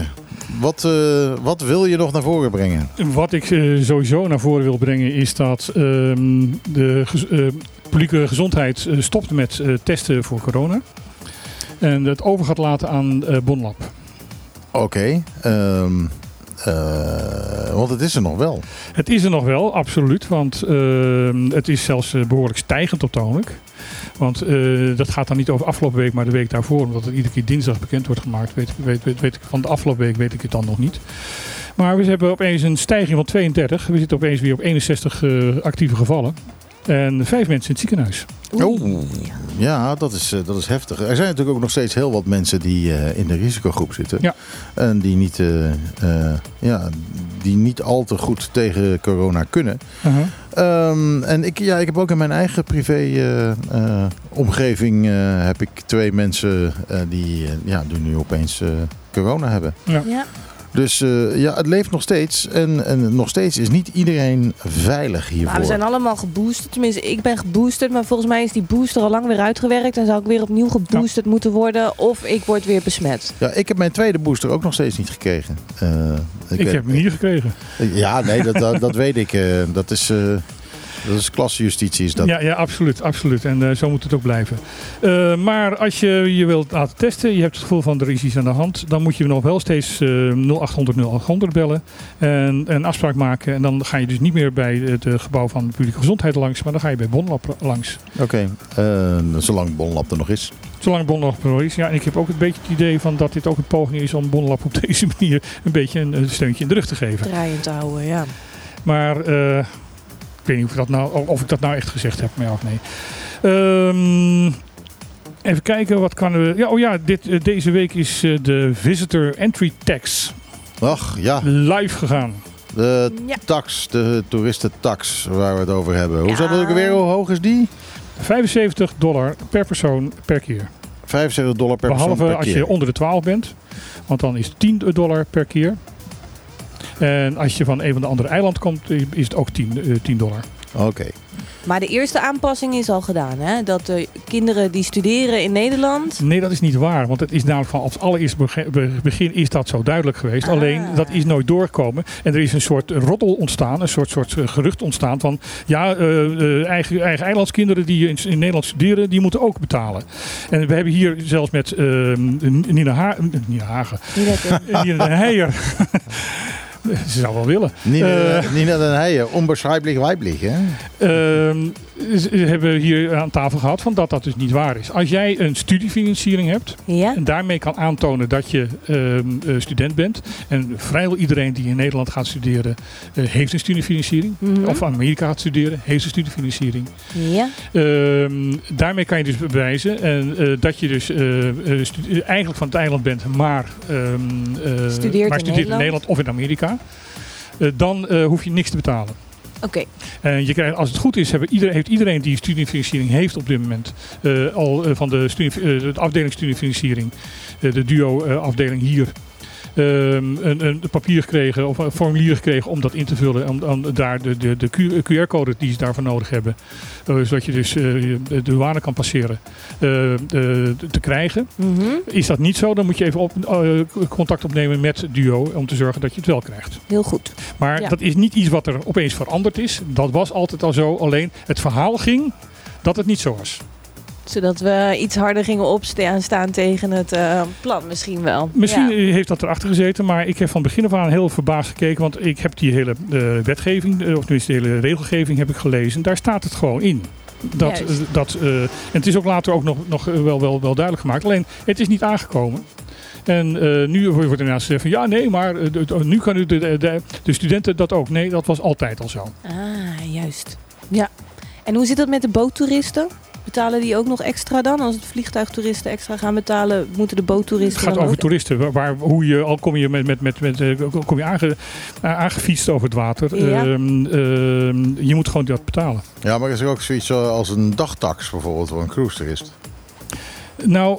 Ja, die gaat, voor de cruise-toeristen gaat de zaak ook omhoog. Even, aan mijn hoofd weet ik niet meer precies hoe dat is. Maar die tax gaat ook omhoog. Maar die gaat minder omhoog dan die $75. Ja, dat is wel begrijpelijk. Maar die cruise-toeristen over het algemeen... weten die overal een beetje tussendoor te laveren. Ik was eigenlijk altijd wel voor een vettax. Dat iedereen op basis van gewichten dan... zijn eigen toerismebelasting. Dat is omdat jij 50 kilo weegt. Precies. Daar is de reden waarom jij een vet Nou, maar ook vanwege die hele dikke toeristen die van de cruiseboot afkomen. Man, wat een verschil kan dat wezen soms. Ja, maar goed. Ja. Het is niet zoals met vrachtwagens die meer wegenbelasting moeten betalen omdat ze de wegen harder slijten. Zo ben ik voor een haartax. Iedereen die haar heeft, die moet gewoon betalen. Dus. Moet gewoon meer betalen. Ja, want ik heb niks. Ja, want haren vallen uit als vervuiling. Ja, precies. Goed. Iets anders is dat we hebben het de hele tijd over dat de kosten van het levensonderhoud omlaag moeten.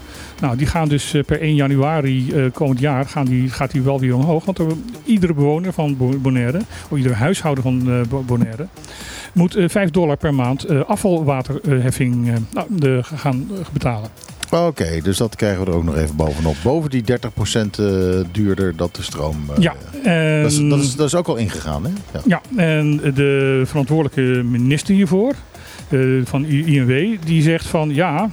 Maar dat valt nog mee, want het zou eigenlijk 5 keer hoger moeten zijn. Maar dat hebben we dus niet omgeslagen naar de toeristen.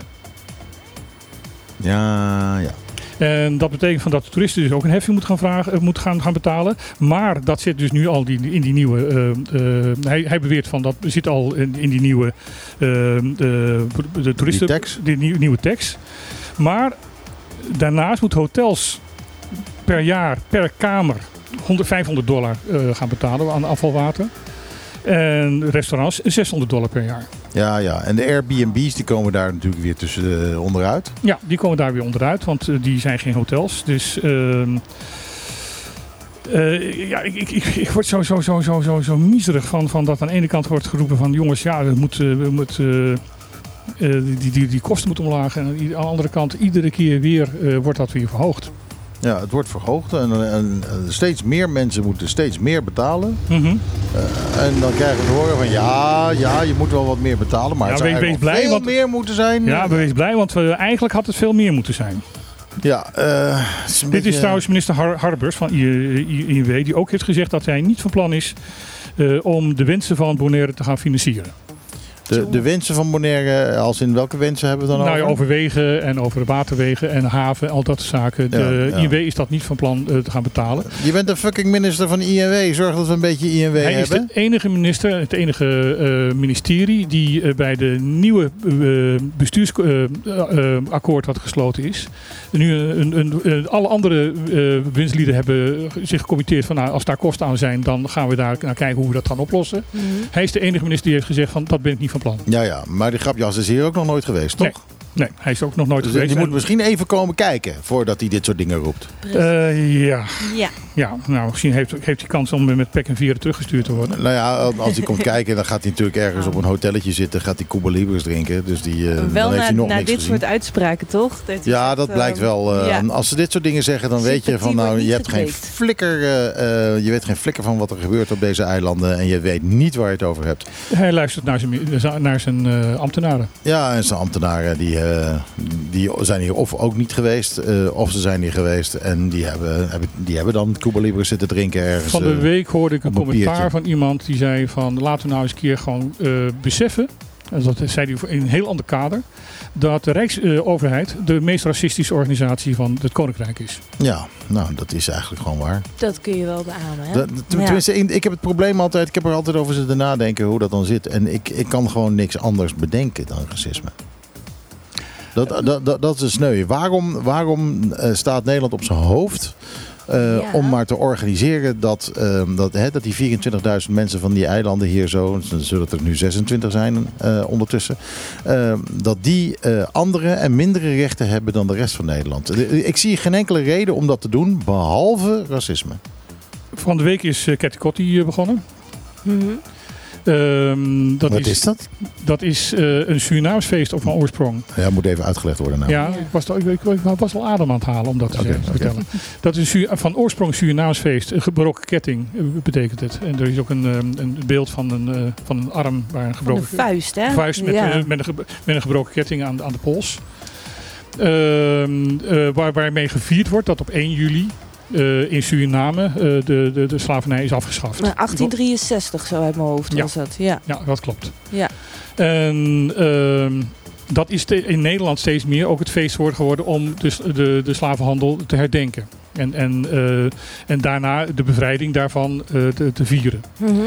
Dus de Kettekotting wordt ook in Nederland steeds belangrijker. Ja. De Nederlandse bank, de directeur van de Nederlandse bank, heeft daar zijn excuus aangeboden. Ja, dat is heel bijzonder en belangrijk. En heel belangrijk, omdat naar onderzoek bleek van dat de bank ooit opgericht is met slavenhandelgeld. Ja. En dat er heel veel bestuurders van de bank slaveneigenaren bleken te zijn. Oké, ja. Want niet nu. Want toen de slavernij werd afgeschaft, in ieder geval de slavenhandel werd afgeschaft, hebben alle eigenaren, vooral in Suriname, hebben toen een soort compensatie gekregen. En daar bleken dus heel veel bestuurders van die bank bij te zitten. Omdat ze dus niet meer mochten handelen met hun slaven. Denken ze, die gaan geld verliezen, wat erg voor ze. Ja, dus de Nederlandse staat heeft toen gecompenseerd. Poi. Zelfs de Nederlandse bank betreurt dus die geschiedenis en biedt daar zijn excuses aan. Onze minister-president heeft nog laten zeggen van dat hij dus...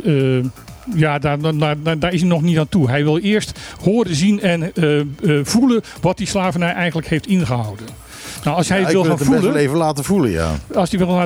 gaan voelen, dan denk ik van kom maar hier, dan zetten we jou in Rincon neer, laten we je naar de slavenhuisjes lopen en een week daar laten slapen en ondertussen op de even op zijn blote voeten de zoutpannen insturen. Dan voelt hij gelijk. Dan kan hij het ervaren. Ja, misschien even een zweep over zijn nek. Ja. Is dat geen goed plan? Nou, ik las ook in een artikel afgelopen week dat racisme, omdat er in Nederland heel veel vormen van racisme zijn, niet alleen tegenover donkere mensen of andere culturen, maar ook tegen vrouwen of de homohaat of whatever ook. Maar dat komt omdat het in de cultuur is geslopen door de slavernij. Omdat er zoveel honderden jaren slavernij is bedreven, dat een stukje van de identiteit is geworden, wat wel een aantal jaren kan gaan duren voordat het eruit gewerkt is. Ja, jaren, generaties. Generaties, ja. Want we zitten nu 6 generaties verder ongeveer. Ja. En het zit er nog. Ik denk dat discriminatie eigen is aan de mens, hoor. Bedoel, het is 150 jaar. Dat is geen 6 generaties, dat zijn toch hooguit 3. Oh, 3. Nou ja, 3, ja. Oh, en als je snel bent met kinderen, dan iets sneller. Ja. Er zijn hier mensen op het eiland die nog mensen hebben gekend die in de slavernij hebben gezeten. Wauw. Ja, dus die zitten er nog dicht op. Dus dat zit er heel dicht op. Het zit er nog dicht op. En dat dus meespeelt is heel logisch. Ja. Maar dat ook heel goed is dat inderdaad nu ook beseft wordt van jongens, die slavernij heeft ook iets met de Nederlandse maatschappij gedaan. En ook daar moeten we dus aan werken. Ja. Dus niet aan de ene kant is er niet, zeg maar... Het is niet hun probleem. Een wond gemaakt, maar er is ook ergens die de wond maakt en blijft maken. De beschadiging van dat wij dus met een manier met mensen hebben leren omgaan. Ja. Waar wij als Nederlandse samenleving iets aan moeten gaan doen. Dus er wordt niet alleen de verwerking van de mensen die slachtoffer zijn geworden, maar ook de mensen die aan de andere kant hebben gestaan, ook die zullen aan de gang moeten en aan het werk moeten om dit op te lossen. Aanpassingen doen. Ja, er zitten in de cultuur op dit eiland zitten gewoon nog dingen die echt overgebleven zijn uit het slavenverleden. De instelling van de gemiddelde Bonaireaan is toch om... als hij een opdracht krijgt om werk te doen, om alleen maar te doen wat hem verteld is en niets daarbuitenom. Want als een slaaf dat zou doen, dan zou hij de zweep krijgen. Ja. Als hij zegt van dit stukje grond, moet je schoffelen, dan gaat hij dat stukje grond schoffelen. Is hij om 1 uur klaar, dan gaat hij erbij zitten en dan gaat hij niet het volgende stukje grond schoffelen. Hij weet wel dat geschoffeld moet worden, maar hij gaat het niet doen, want er is niet tegen hem gezegd dat hij dat moest doen. Mm-hmm. En waarom zou je in godsnaam extra werk doen als je er niet beter van wordt? Sterker nog, ergste geval heeft de baas de pest in. En die heeft dan een reden weer om met een stok te gaan slaan. Nou ja, maar ook gewoon de hele angstcultuur hier. Die komt ook uit de slavernij voort. Ik bedoel, angst was hier generaties lang het enige mogelijke overlevingsmechanisme. Ja, dat is, dat is gewoon een feit. Dat moet je beseffen. Je moet beseffen waar het vandaan komt. In plaats van dat je erover gaat lopen erger en zeggen... ja, die gasten hier, die hebben helemaal geen initiatief en dergelijke. Dat is misschien wel een beetje waar, maar dat heeft gewoon een reden. Ja. En die reden die komt bij ons vandaan. Tenminste, ja, niet door mij, maar de Nederlandse... Zelfs mijn vader, die de oorlog heeft meegemaakt, de Tweede Wereldoorlog heeft meegemaakt, daar ook uitgebreid in zijn boek daar aandacht heeft besteed, die zegt heel helder en heel duidelijk van het argument van ja, wij Nederlanders zijn over het frustratie met de Duitsers heen, want we zijn verder gegaan. En dan zegt mijn vader van ja jongens, dat was maar 5 jaar. Ja. Inderdaad. En geen generaties lang. Nee. Dat is even verschil. Ja. Ja, daarom kunnen we er na 1 generatie ons er al overheen zetten. Ja. In plaats van dat het jaren heeft geduurd. Ja, en ja. Ik heb het niet eens meegemaakt. Maar als ik de kans krijg om een Duitser te discrimineren, dan doe ik het wel. Vandaag is bij de Zuzu Ranch, weet ik, daar wordt iets aan Katy Koty besteed. Surinaamse muziek, aandacht besteed, eten is er. En er zal vast wel gesproken worden daar, denk ik. Ongetwijfeld. Tot volgens mij 22:00 vanavond. In ander nieuws. Stop. Want het is tijd voor muziek. In ander nieuws, namelijk... Sorry. Beyoncé heeft een nieuwe single. En waarom is dat belangrijk? Want ze heeft elk jaar toch wel weer een nieuwe single. Dat klopt. Alleen deze single is het vlaggenschip van haar nieuwe album. En dat is dan toch weer 6 jaar geleden dat ze voor het laatst een album had. Dit is haar 83ste single. En hij heet Break My Soul. To make you go.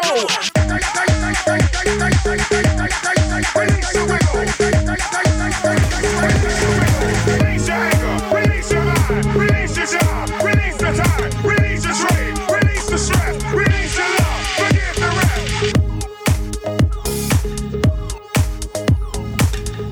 rest. Release the sweat. Dat is goed. Ja, dat is... Nou, mevrouw Beyoncé, de 90's called en ze willen hun M1-orgeltje terug. Het is wel heel erg 90's dit. Maar het enige wat ik mis... Ik bedoel, het heeft een lekker beatje en het heeft een leuke 90's sound. Maar het heeft geen hoek. Ik kan niet zeggen, meezingen, een melodietje wat in je hoofd zit, dat heeft het niet echt. Release the sweat, dat is het enige wat ik onthield. Als je dan een van de beste zangeressen van de wereld hebt en dit is de nieuwe single en dit is de single van het album, vind ik dat het net een beetje forgettable is.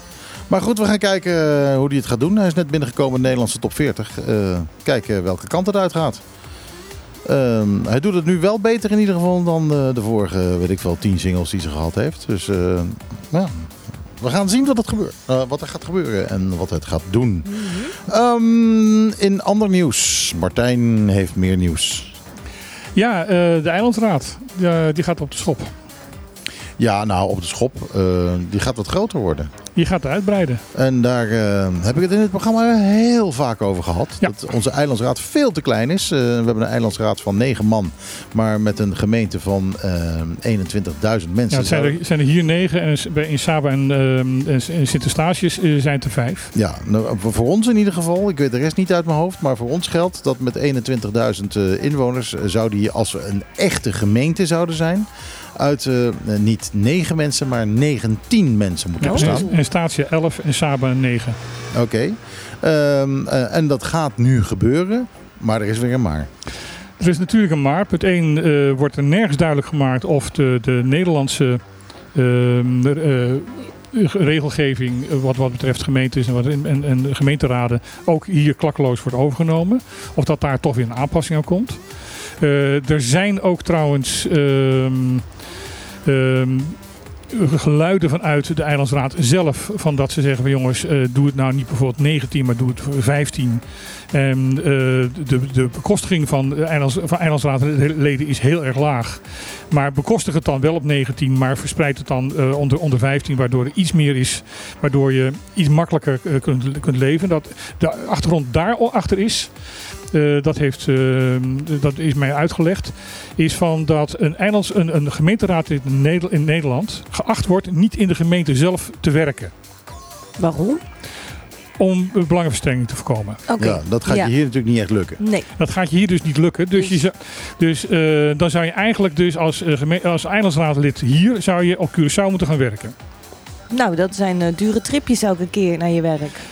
Dat gaat dus niet werken. Nee. Zolang er geen brug is tussen Curaçao en Bonaire gaat dat niet werken. Nee.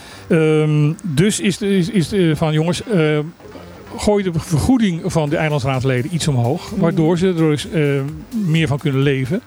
En daarmee dus die belangenverstrengeling van werk hier en ook nog een keer in de politiek zitten vermeden wordt.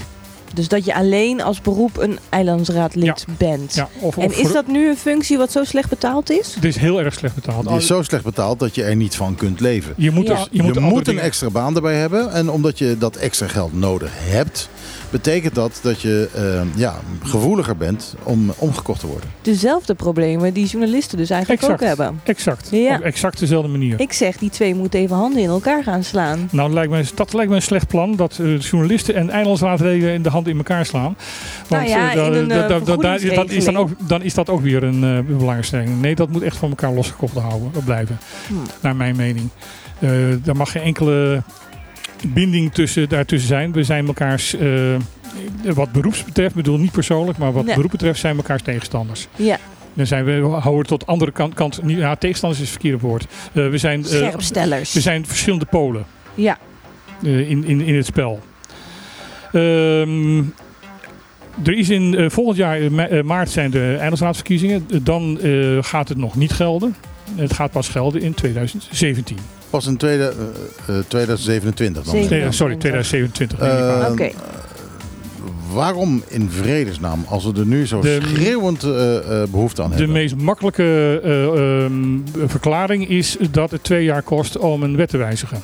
Oké. Nou ja, dat is dan weer een goede smoes. Heb je ook iets gehoord over hoe zit het met onze wethouders, onze gedeputeerden? Er zijn een hoop kleine gemeentes waar die inderdaad maar 3 wethouders hebben. Maar dat wordt heel veel van het werk wordt dan overgenomen door die grote hoeveelheid raadsleden. Ah ja, maar los daarvan, wij hebben natuurlijk wel extra werk. Want wij zijn namelijk niet zomaar een gemeente. Wij hebben landsgrenzen, wij hebben een haven. Een internationale haven. We hebben een internationaal vliegveld. Dus er is echt wel meer werk voor ons. Dus ik vind wel dat we meer dan 3 gedeputeerden hebben. Wij zijn een gemeente met provinciale problemen. Ja, inderdaad. Dus meer gedeputeerden is helemaal geen slecht idee. Een extra voordeel daarbij is dat je zo'n situatie, zoals wat er nu gebeurd is rond Sunset Beach, met 3 mensen die stemmen en dan een rijksvertegenwoordiger, een gezaghebber die daar inspringt en nog 2 extra stemmen erin geeft en daarmee een hele stemming omgooit. Mm-hmm. Dat is wat moeilijker als je niet 3, maar zeg 5 gedeputeerden hebt. Ja. Dus ik denk dat daarmee wel duidelijk zichtbaar is dat we echt behoefte hebben aan meer gedeputeerden. En daarom is het ook zo weer tekenend voor wat Nederland betreft. Ik bedoel, Van Huffelen doet echt haar best, daar ben ik van overtuigd. En ze is ook heel veel dingen die haar voorganger allemaal heeft gedaan, is ze weer aan het rechtbreien. Mm-hmm. Om het zo maar eens heel duidelijk uit te drukken. Ja. Want dat is een van de volgende nieuwtjes die ik ook wil zeggen. Wil vertellen nog. Dat er wordt gezegd, we gaan het stapsgewijs invoeren. Oké. Dus met 2027 dan hebben we er in plaats van 9 hebben we er 11. En de 4 jaar later hebben we er 15. En dan denk ik van waarom? Dat is altijd al zo. Toen de slavernij werd afgeschaft, was het ook zo van, nou jongens, over 30 jaar gaan we de slavernij afschaffen. We gaan eerst de handel afschaffen en dan pas gaan we de slavernij afschaffen. Ja.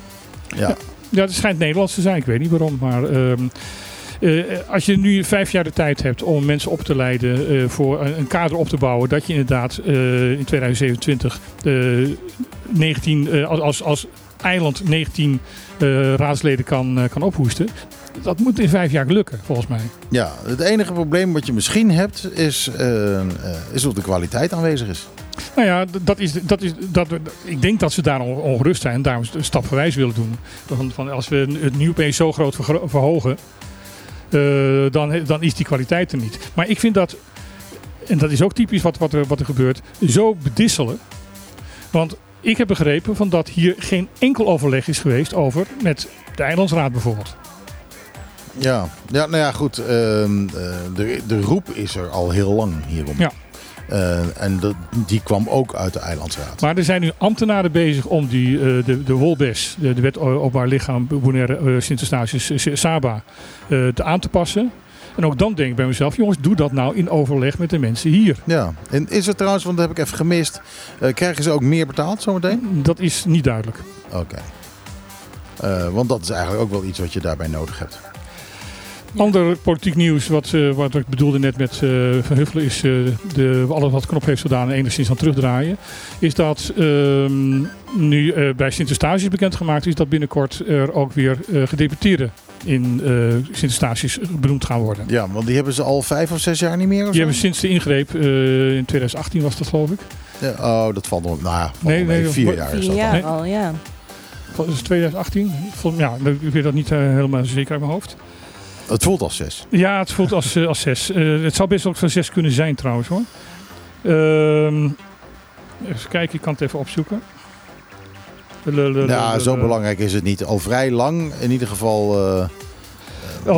Mochten ze het niet zelf uitmaken? Mochten ze, ja, 2018. Ik had het gelijk.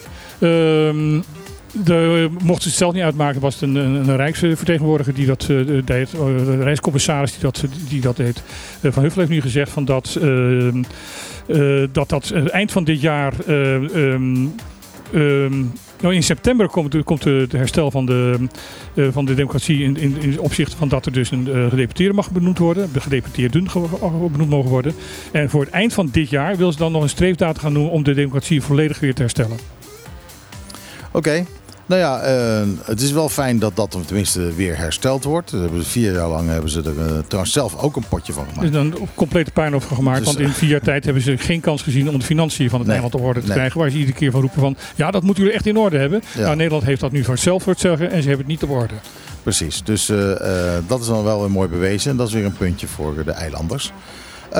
Verder vind ik dat je zo langzamerhand wel de eindtune wel eens een keer mag instorten. Want het is, want het is alweer 3 minuten voor 2. Het is ik loop voor. Dus het is waarschijnlijk 4 minuten voor 2. Ik heb het 2 voor 2. Ik heb het ook 2 voor 2. 2 voor 2. Ik loop achter. Je loopt achter, Michiel. Wat gruwelijk. Ja. Je hebt altijd nog een laatste nieuwsfeitje van... daar zijn we niet aan toegekomen, dat moet nog heel snel even roepen. Heb je dat nog? Er komt kindertelefoon in Caribisch Nederland. Ah, nou dat vind ik best wel belangrijk. Ja. Een kindertelefoon. En er is nog veel onduidelijk, maar er is intussen een aantal landen binnen het Koninkrijk... en de kindertelefoon die in Aruba aanwezig is er een samenwerkingsovereenkomst gekomen, getekend. En dat gaat betekenen dat in alle 3 de eilanden in Caribisch Nederland een kindertelefoon komt. Het is wel weer wat, hè? Want als je hier dan een kindertelefoon neerzet, dan betekent dat je ook een meertalige kindertelefoon moet neerzetten. Exact. Want ze moeten Spaans praten, ze moeten Nederlands praten, ze moeten Papiaments praten en Engels en... hier en daar Russisch, weet ik veel. Dat heeft nog best wel het voet in de aarde, lijkt mij. En het moet inderdaad laagdrempelig zijn. En het moet makkelijk te vinden zijn. Het moet een nummer zijn wat ook makkelijk te onthouden is. Mm-hmm. Maar het gaat er komen. Het gaat er komen. Weten we wanneer? Nee, dat is nog niet helemaal duidelijk. Eerst wat voeten in de aarde. Oké, dus duidelijk. Dit was Op de Klippen, lieve mensen. We hebben 2 uur lang gepraat over van alles en nog wat. Het is allemaal nog terug te luisteren als je te laat de radio aan hebt gezet. Waar? Bij de pagina op Facebook Op de Klippen en later in de week via de podcast van Megahit FM. Ja, dat is niet meteen. We moeten natuurlijk eerst eventjes een beetje monteren. Bij de podcast wordt de muziek eruit geknipt. En per nummer is er 20 seconden blijft van de muziek over. Ja, precies. Dus, dat laten ze toe, hè? En sommige mensen willen juist de muziek horen. Nou ja, dan moet je even via onze Facebookpagina die link opzoeken. En die zal hopelijk, als de techniek het toelaat, later vandaag... en anders morgen te vinden zijn op de Facebookpagina en anders morgen. Maar dan kun je de rest van de week terugluisteren. Nogmaals, dit was Op de Klippen. Bedankt dat je geluisterd hebt. Namens iedereen aan de tafel hier, en heb ik het over Martijn Hissemiller, Michiel van Bokkers, dat ben ik zelf, en Lisanne Eikelboom, dat je geluisterd hebt. Dankjewel. Volgende week zijn we er weer, zonder Lisanne waarschijnlijk. Maar je weet het nooit. Misschien kom ik langs om koffie voor jullie te zetten, jongens. Nou ja, je bent heel welkom, want je koffie is heerlijk. Zometeen na het nieuws hoor je de Bonaireaanse top 20, de Kla top 20. Om te weten wat er allemaal hier op Bonaire dan hotte liedjes zijn. Zou Beyoncé voorbij komen? Je weet het niet. Wij zijn er natuurlijk gewoon volgende week weer van 12 tot 2. En namens ons allemaal zeggen wij, met z'n allen zeggen wij bij deze... Ajootje, cadeautje.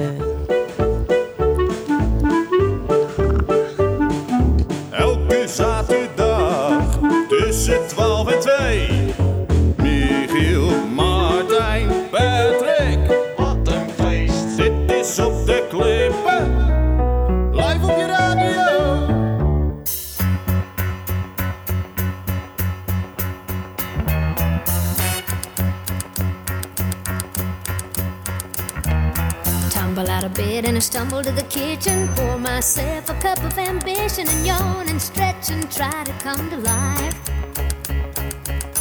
Jump in the shower and the blood starts pumping. Out on the streets the traffic starts jumping with folks like me on the job from 9